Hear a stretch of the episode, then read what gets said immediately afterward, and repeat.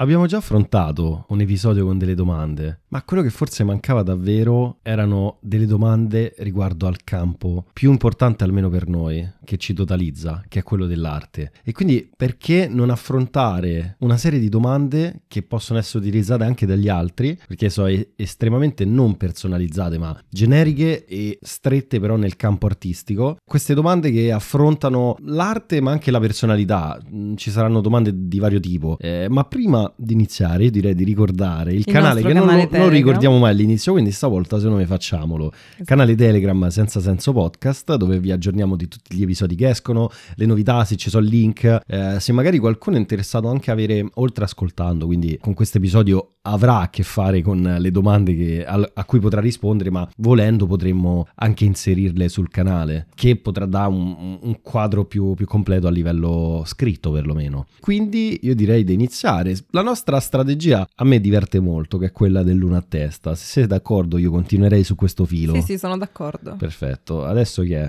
Chi, Adesso chi, chi inizio sceglie? io. Ok, perfetto. Bisogna, bisogna avere questo piglio, mi piace, mi piace. Il tuo miglior pregio?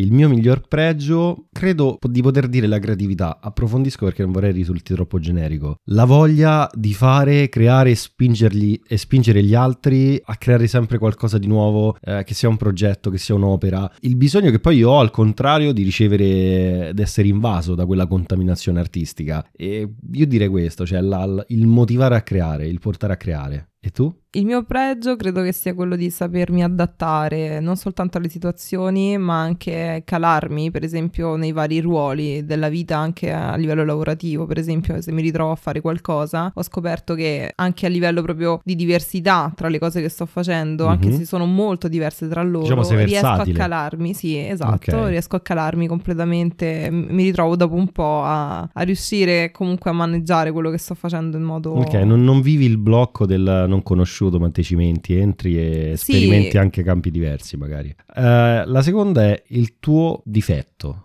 il tuo più grande difetto.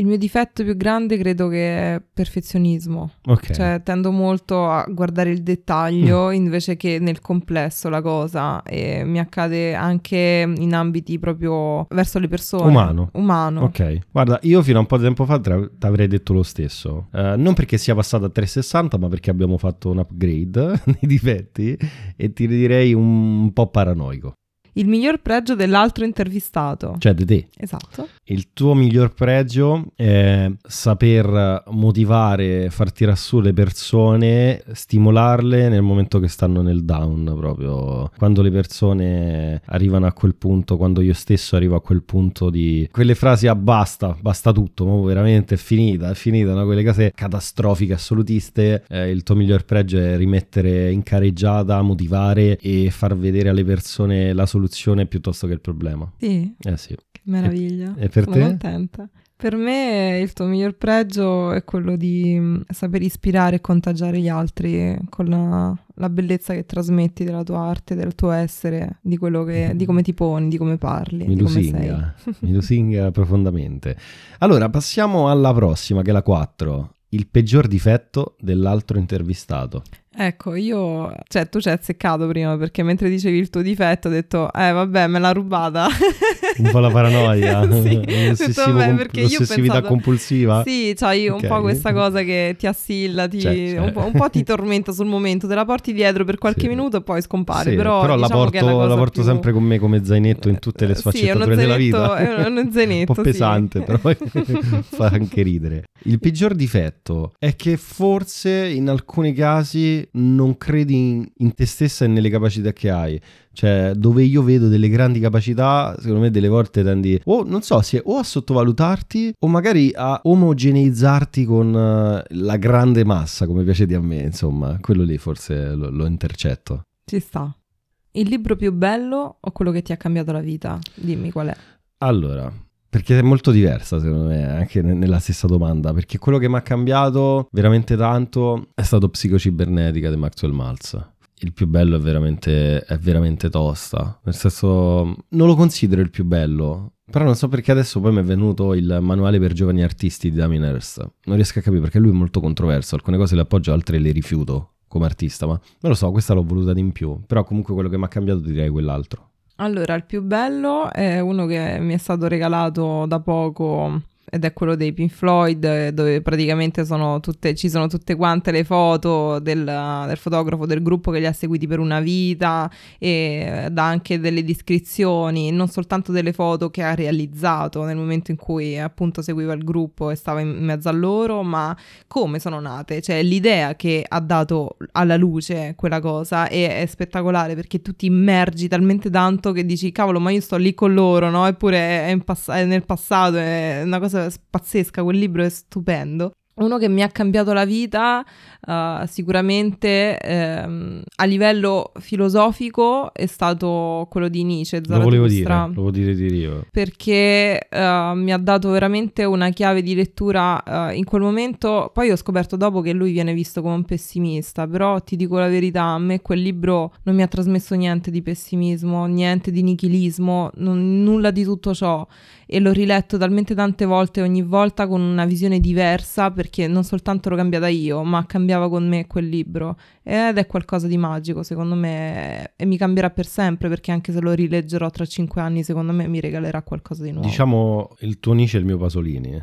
come, per, come si ripete. sì, dai, è vero. Allora, passiamo al punto 6, questa intrigante. Il dipinto che più ti piace.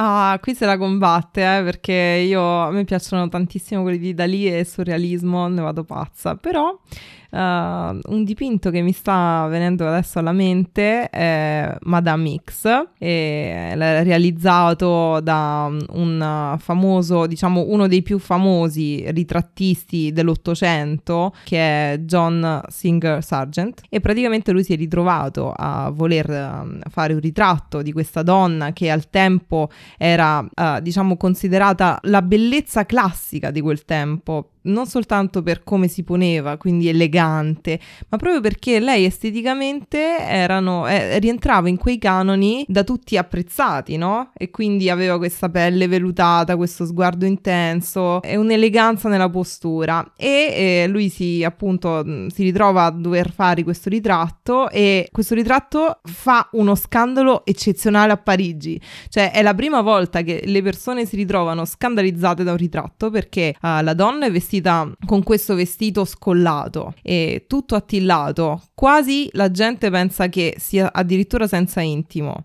La spallina è leggermente calata sulla spalla e quello faceva molto scandalo perché uh, tu stai dipingendo una persona, uh, diciamo, di alta borghesia, considerata una bellezza di, di eleganza, eccetera, e sembra che sia volgare in quel ritratto, la spallina abbassata, il vestito nero, il trucco pesante. Poi ricordando che parliamo dell'Ottocento. Esatto, l'Ottocento Novecento e quindi destava molto scandalo e scandalo a corte.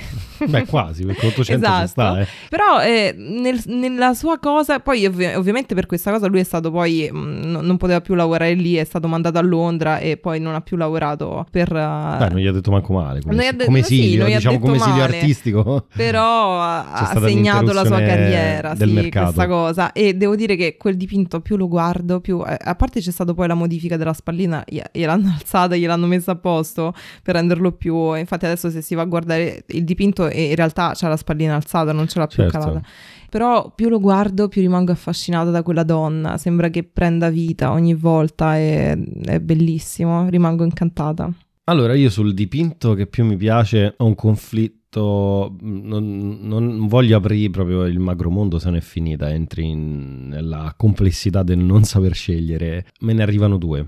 La differenza la metto perché ti direi che eh, quello che a me colpisce, boh, credo che è stato per un periodo molto particolare, eh, è eh, Pollock numero 5.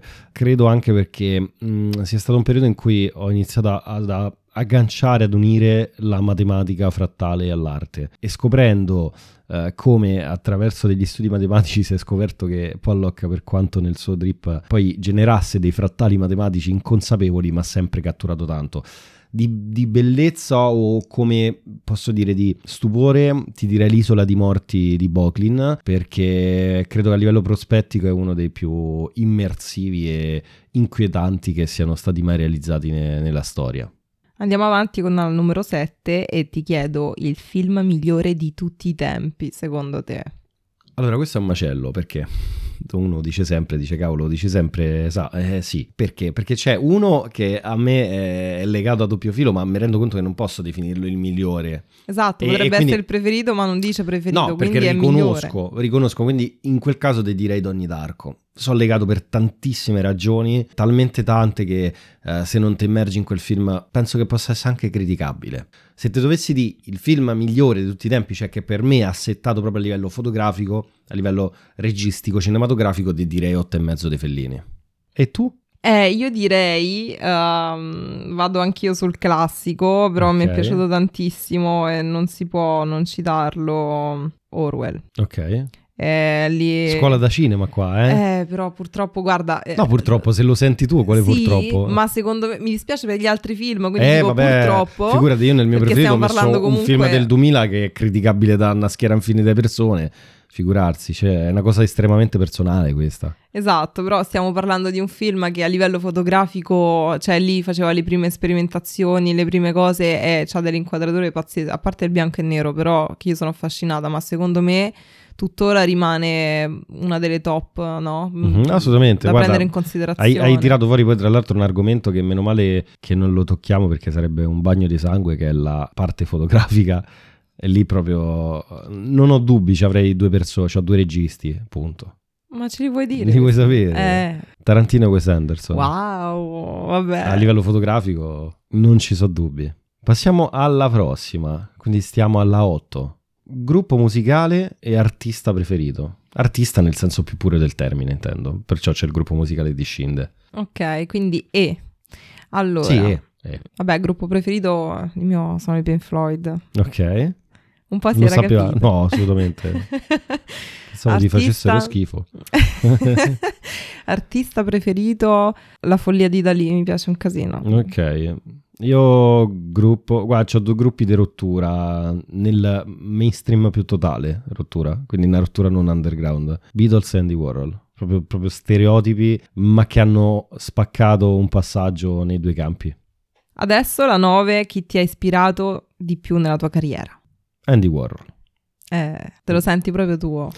ha, ha totalmente ribaltato, criticabile o meno, tutti i canoni della società e della visione sull'arte. Ha giocato, ha preso per il culo, ha creato e ha ribaltato la pop star o la rock star inserendola nell'arte e attraverso questo passaggio ha svincolato l'opera dando il palcoscenico all'artista che può sembrare anche molto criticabile, ma da artista ed egocentrico, come ogni artista esso sia, vuole stare sopra il palco più dell'opera stessa. A me mi ha ispirato tantissimo, uh, a parte le grandi storie di donne che hanno portato avanti ehm, ideali, cose a livello musicale e poi ribaltate a livello sociale, uh, però Patti Smith mi ha talmente tanto ispirato nella sua voglia di proseguire la sua strada, anche se a tratti sembrava frastagliata, piena di ostacoli e lei non trovava una via, non trovava il suo talento, uh, sì dipingeva, sì scriveva, sì disegnava, però um, n- non trovava, c- c'era sempre qualcosa che le mancava nel fare questa cosa, eppure era bravissima in tutte le cose che faceva. Quando poi ha scoperto che cantare le apparteneva in un modo particolare, a differenza di tutti gli altri talenti, eh, siamo, sia- siamo tutti coscienti di quello che poi è successo no? lungo il suo percorso, è diventata una, uh, un- una grandissima cantante a livello mondiale e ci ha portato talmente tante emozioni a livello di testi, ma poi i suoi libri sono pieni di poesia. E, mm, mi ha talmente tanto ispirato da piccola e anche adesso continuo a farlo. Passiamo alla prossima. Se potessi trascorrere un giorno con un artista vivo o morto, chi sceglieresti? Fa ridere perché ho appena parlato di Patti Smith, adesso mi ronza in testa, però... Beh, non è che sei Um, obbligata a cambiare se è la persona. No, no, ehm, io trascorrerei piacevolmente una giornata con Jung, io sinceramente. Ok, Jung eh, sei già riveduto. Jung si è già È ripetuto. già ripetuto. Ah, vedi? E allora è proprio allora vero, eh. Allora è È proprio, vero. è proprio insito proprio nel tuo inconscio. Eh? spazia- Buttata là. Ah, hai visto, eh? Però spazia talmente tanto lui Ci sta, con gli argomenti che ri- riusciresti a parlare di tutto, secondo me. ci sta, ci sta. Rullo di tamburi a sorpresa. Andy Warhol! Eccolo. però, però se giornata intera pure nella Pasolini? Factory, perché sennò... Se la batteva con... Eh, lo so, però Eh? dal campo artistico... Sì, esatto, ci hai preso. Ero lì in ballottaggio. Che poi ha qualcosa di Pasolini. Molto. Eh? L'attaccamento alla mamma in maniera eh, molto pericolosa in alcuni aspetti. Lo sguardo molto triste, delle volte disperso nel vuoto. Anche come riflessioni nei, nei diari. diari. Esatto, riflessioni nei diari eh, trovano un collegamento molto netto tra i due. È, è incredibile, incredibile, ce l'ho rivisto, ma t- molto proprio nelle espressioni io. Que- quell'occhio triste, malinconico, malinconico, riverto verso il vuoto. Eh, molto, molto, assolutamente. Andy Warhol era Pasolini. E tutti e due comunque, eh, esatto, ma tutti e due comunque hanno saputo sfidare e nel, nel, nello stesso tempo stare dentro la società che si ritrovavano a criticare, sì. tra virgolette. Sì, poi ovviamente per alcuni sottili. questa qui potrebbe par- sembrare una bestemmia, perché poi l'approccio è stato uno di critica totale, mentre l'altro di abbraccio estremo verso la società. Però allo stesso tempo veniva criticata la società però entrandoci dentro tant'è esatto. che tanti si muovono pure a Pasolini la critica dicono sì ma tu sei contro ogni diciamo quello che adesso è definito establishment no? sei contro ogni forma di diciamo di potere antiproletario quel che vuoi però poi fai film da regista esci al cinema fa propaganda pubblicità è un po' la stessa roba, nel senso perché poi ci si finisce, tant'è che pure Enzo Biaggi in un'intervista a Pasolini disse Uh, sì, ma lei alla fine non, non, non, fa quello che è la parte del popolo, ma fa quella che è la parte del potere in un qualche modo. Però, come sa bene, al popolo, eh? no, al popolo anche, sia alla nobiltà, all'aristocrazia che al popolo, piace molto l'artista o il poeta incoerente che critica e poi c'è dentro e ci sguazza. Quindi in modi diversi, in epoche diverse. Secondo me ci sono dei paralleli che possono essere anche interessanti da vedere. Adesso la prossima e mi devi dire una frase, una citazione che non dimenticherai mai. Eh, allora, io ce n'ho una che mi accompagna sempre, però ci terrei mh, mm, profondamente a dirne due se posso, se me lo consente. Ah, ah Quella ah, che fa parte proprio di me è so di non sapere, perché non la butto là, ma mi sono reso conto col tempo quanto è vera man mano che scavi. L'altra è eh, non c'è Andy Warhol, ma c'è Pasolini, perché io credo che sia doveroso. Questa la parafraso perché non me la ricordo precisamente. Eh, lui disse che tutti vogliono la libertà, ma la maggior parte delle persone quando la ottengono non sanno che farsene. E per me è folgorante sta roba. È molto re- reale anche oggi, comunque rimane molto attuale questa, questa aforisma. La mia, tocca a me, tocca a tocca me. A te, tocca a te. Guarda, ti faccio indovinare chi potrebbe mai tornare questi, su queste note a livello di citazione. Ma le note è un depistaggio? no, perché avrei detto Jung, ma sulle note starei pensando a qualche cantante. No, no, comunque no, eh, devo dire Nietzsche ritorna. Ah, è vero, mi ero scordato il, il povero. Nietzsche ritorna, Nietzsche ritorna perché mi, mi, voglio anche collegare al fatto che, mm, ecco, dicevo prima che mi ha trasmesso quel senso di positività e non di nichilismo e, e la sua frase adesso te la leggo perché okay. è, è importantissimo. Bisogna essere come soli perché anche il sole opulento quando è sera decide di tramontare e in questo modo getta oro nel mare affinché anche il più povero dei pescatori remi con un remo d'oro. Questa cosa mi ha trasmesso, intanto mi ha catapultato nel mondo dell'arte perché ogni artista quando produce contagia l'altro, quindi tu sei invaso dalla sua arte e, is- e ti ispira e anche tu sei in grado a tua volta di ispirare l'altro con la tua arte e così anche nella vita, cioè ogni cosa potrebbe essere rivolta a questo pensiero che è talmente tanto grande, secondo me fuoriesce da, tutti, da tutte le cose più collegate alla filosofia e anche a livello psicologico perché racchiude talmente tanto l'essere umano che viene continuamente, diciamo, criticato su questo, però alla fine lo fa. Lo fa anche in modo cattivo, uh, non soltanto in modo buono, però avviene questo, ti contagia. Mm, ci sta. Se non avessi fatto l'artista, cosa pensi avresti fatto nella vita? Non credo avrei potuto fare altro. Mm, molto diretta, mi piace. È una visione che ho anch'io, però nelle vite parallele mi sono visto in altri posti che per me in futuro si congiungeranno con l'arte in qualche modo. E so, o il pubblicitario o il filosofo in aziende tech. Hai dovuto compiere molti sacrifici per arrivare dove sei ora?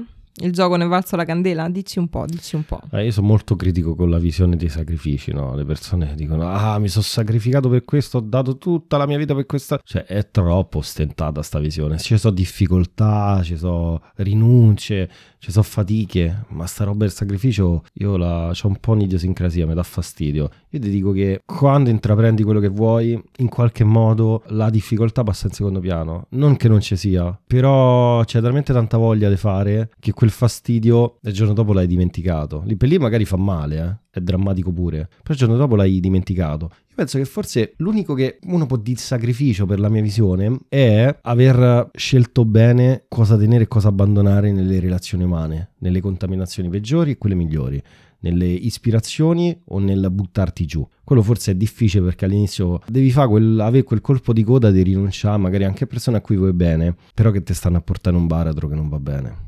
Anche io ho una visione simile alla tua, mm, cioè per quanto riguarda il sacrificio la vedo assolutamente come te, nel senso proprio non è contemplato. Quando tu percorri la tua strada, secondo me tutto quello che uh, va fuori dalla tua strada um, n- non è contemplato, cioè nel senso che anche se tu in quel momento sembra che ne soffra, no? Di eliminare una persona o una situazione o qualcosa, un comportamento, eccetera, quindi ti dici vabbè mi sto ponendo dei limiti in questo momento, mi sto, mh, mm, mh, mm, diciamo, prendendo, sto prendendo una strada in modo costivo, cioè costretto, mi sono costretto a prendere questa strada, quello ti servirà poi e quindi è una consapevolezza che tu devi tenere sempre addosso eh, per non vedere il sacrificio in modo uh, così negativo, perché effettivamente mm-hmm. non esiste. Allora, spiega la tua arte in una frase o ancora meglio in una parola. Ah, la tua arte è anche la tua essenza artistica. Esplosiva. Ok.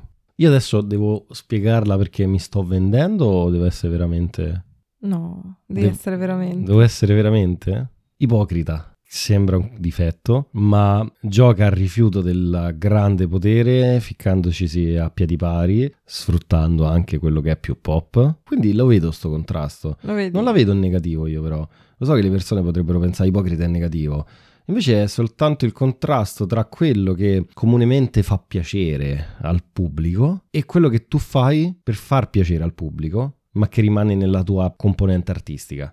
Beh, se mi piace Warhol non potrei aver detto una frase diversa. No, assolutamente. Per me è, è lui è il, è il, il dio della, dell'arte ipocrita. È vero. Ma non lo vedo con quel disprezzo io, capito, il termine ipocrita. Io l'ho detto perché è un pugno come parola quello dice cazzo no può sembrare un difetto ma in realtà stai a definire qualcosa che tu che qualcosa che fa schifo che è un controsenso che... no a livello artistico potrebbe essere un pregio questa cosa ed è, comunque è. è, quello che, quello che rappresenta perlomeno poi che sia un pregio o no è, questo è sì, cioè sì. mi piace quell'ipocrisia sociale cioè la società è ipocrita gli esseri umani sono ipocriti eh sì per navigarci devi essere in qualche modo voglio sbattere l'ipocrisia a tutti quelli che si, si mettono il, il tesserino di persone integerrime oneste che hanno sempre quello che dicono fanno e, e non si rendono conto Ma quanto siano ipocrite. È, è per quello, la società è ipocrita perché le persone sono ipocrite. Siamo ipocriti ed è bello così, cazzo. Basta sempre dove vede in negativo quello che l'essere umano è.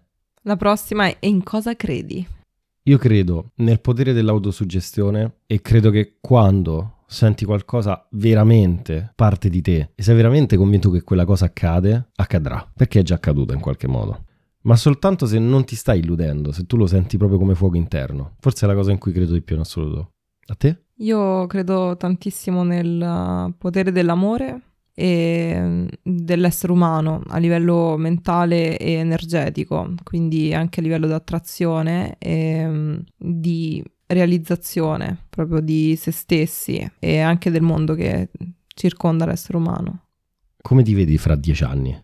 Fra dieci anni mi vedo chiamata su un palco a parlare della mia arte. Ok. Io tra dieci anni mi vedo all'interno della mia factory, che non è una sola, ma vedo la principale, eh, che diventa un agglomerato artistico che copre tutti i campi che per me dell'arte sono degni di nota da poter elevare. La vedo come eh, factory di riferimento a livello non soltanto artistico in sé, ma anche pubblicitario, che tende a portare avanti i grandi talenti che fanno parte delle, dell'entourage de, della factory personale, della mia factory, e quindi inserendo una costante, una costante contaminazione eh, di arte, di fotografia, di musica, di poesia, facendo sì che ci sia una visione diversa e soprattutto anche a livello commerciale sia il posto in cui a livello creativo e artistico esce ogni volta un, un progetto o un pacchetto completo su tutti i fronti dell'arte. La prossima, la tua arte ti ha reso felice e ha reso felice anche altre persone? Allora, uh, la mia arte mi ha reso felice nei momenti di infelicità, perché la consapevolezza che avevo di raggiungere, di avere la certezza di raggiungere un qualcosa, di avere una visione più chiara, più colorata, eh, più definita, mi ha dato quella felicità all'interno di un'infelicità che durava poco. E sì, quello che ho realizzato in vari ambiti, in vari, a livello artistico, hanno reso felici alcune persone. Sì, anche per me è la stessa cosa. Devo dire che uh, il livello di soddisfazione che nasce nel momento in cui tu crei qualcosa di tuo, dai sfogo alla tua anima attraverso qualcosa che fai, che crei, è imparagonabile. Quindi sì, ti regala uh, felicità e continua a regalarla. Poi ovviamente uno spera sempre che uh, arrivi anche alle altre persone. Io credo che l'abbia fatto. Come vedi il panorama artistico attuale dei tempi moderni? Il panorama artistico attuale credo che sia un po', diciamo, in un momento di stallo, eh, cioè sta un po' tra il momento di un, di un cambiamento e il momento in cui uh, si ritrova a dover, diciamo, continuare a vedere queste uscite, queste nuove uscite e anche quelle vecchie in modo uh, sempre uguale. Cioè, è vero che si sta avvicinando un cambiamento e quindi le persone hanno voglia di sperimentare cose nuove, di vedere cose nuove nuove, hanno tanta voglia, cioè secondo me c'è bisogno di qualcosa di nuovo e al momento adesso non c'è, ma ho la sensazione che mh, mm, arriverà. Io credo che il panorama attuale sia nel più grande punto di rottura nella storia dell'arte. Non penso ad aggiungere altro.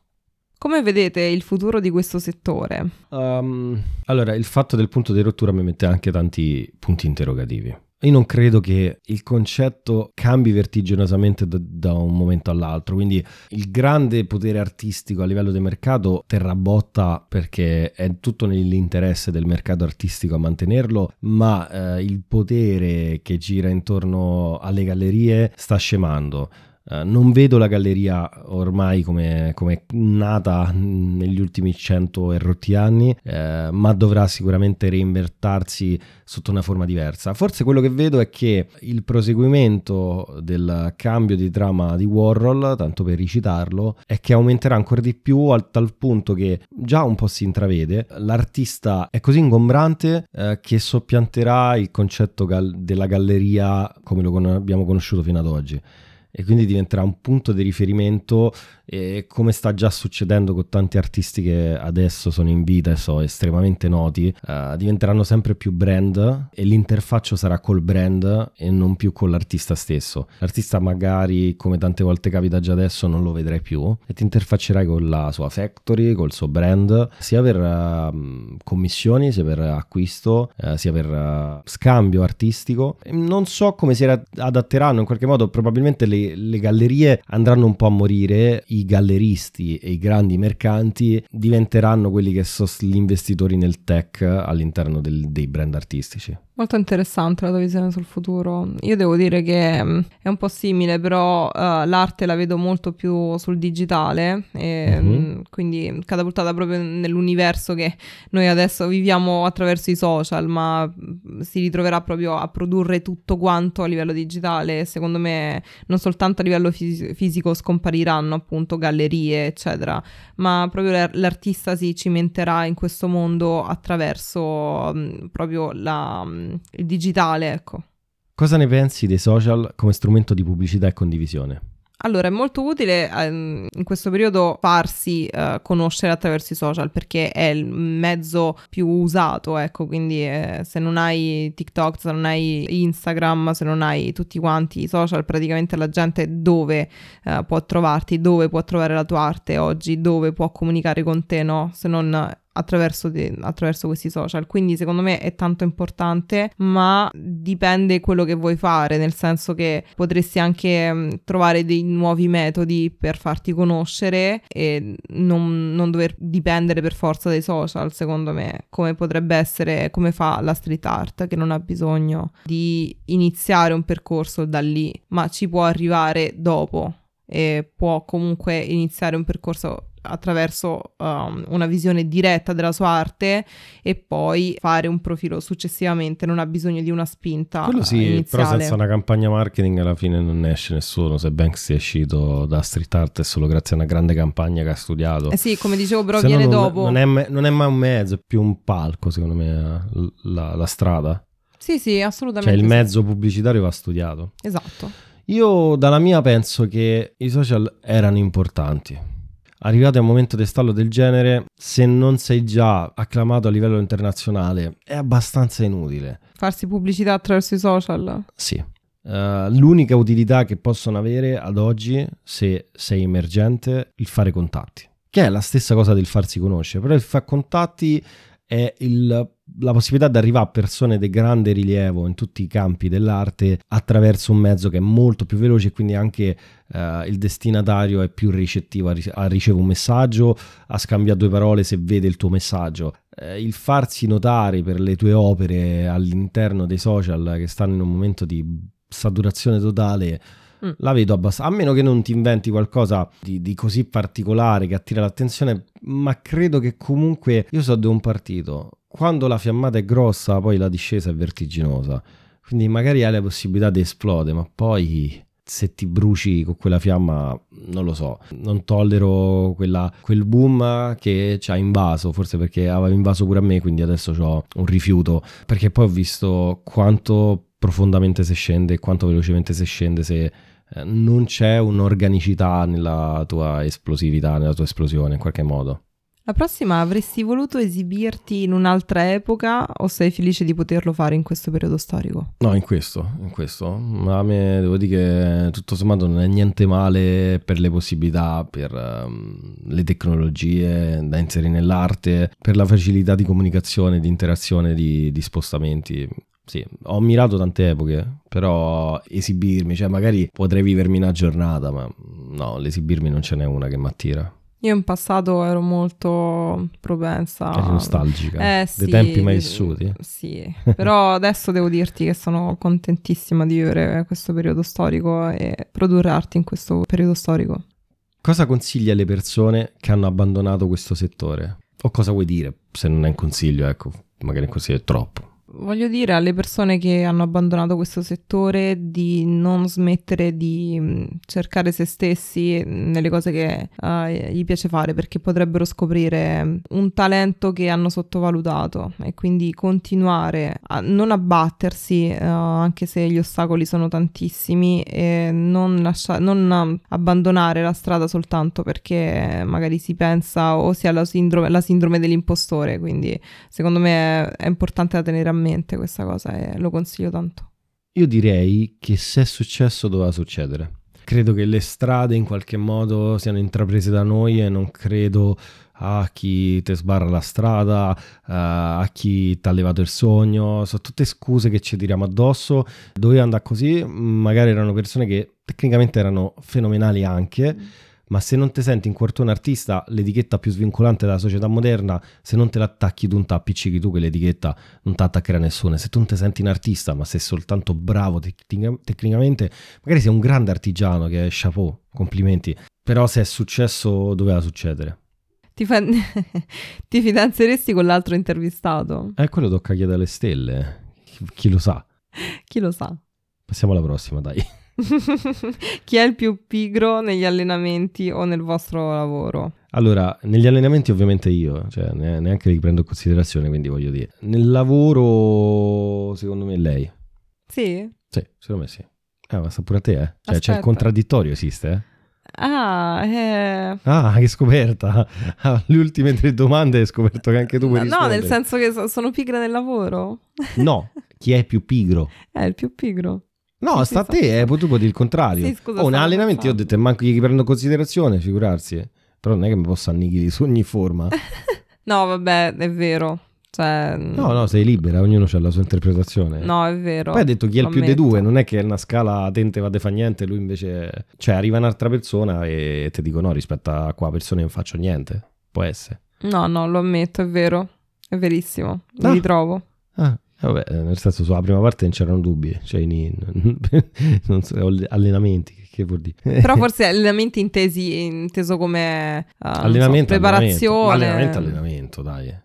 Pro- probabilmente è un tipo di domanda che volge ehm, a un lato fisico e artistico. Ah, sicuramente, quello Beh, sì. perché tante volte, cioè, nel senso, io avendo eh, detto in maniera goliardica quello, io ho dovuto faticare tantissimo a trovare disciplina perché in quella non la, non la sviluppavo. Quindi in altri settori ci ho messo tantissimo a trovare una quadra e mi manca ancora tanta strada. Proprio perché lì non la prendevo. Magari alcune persone che so più orientate verso anche una disciplina fisica eh, riescono a trasportarla, come altre magari sono estremamente disciplinate a livello fisico e poi fanno schifo su altri tipi, su altri settori.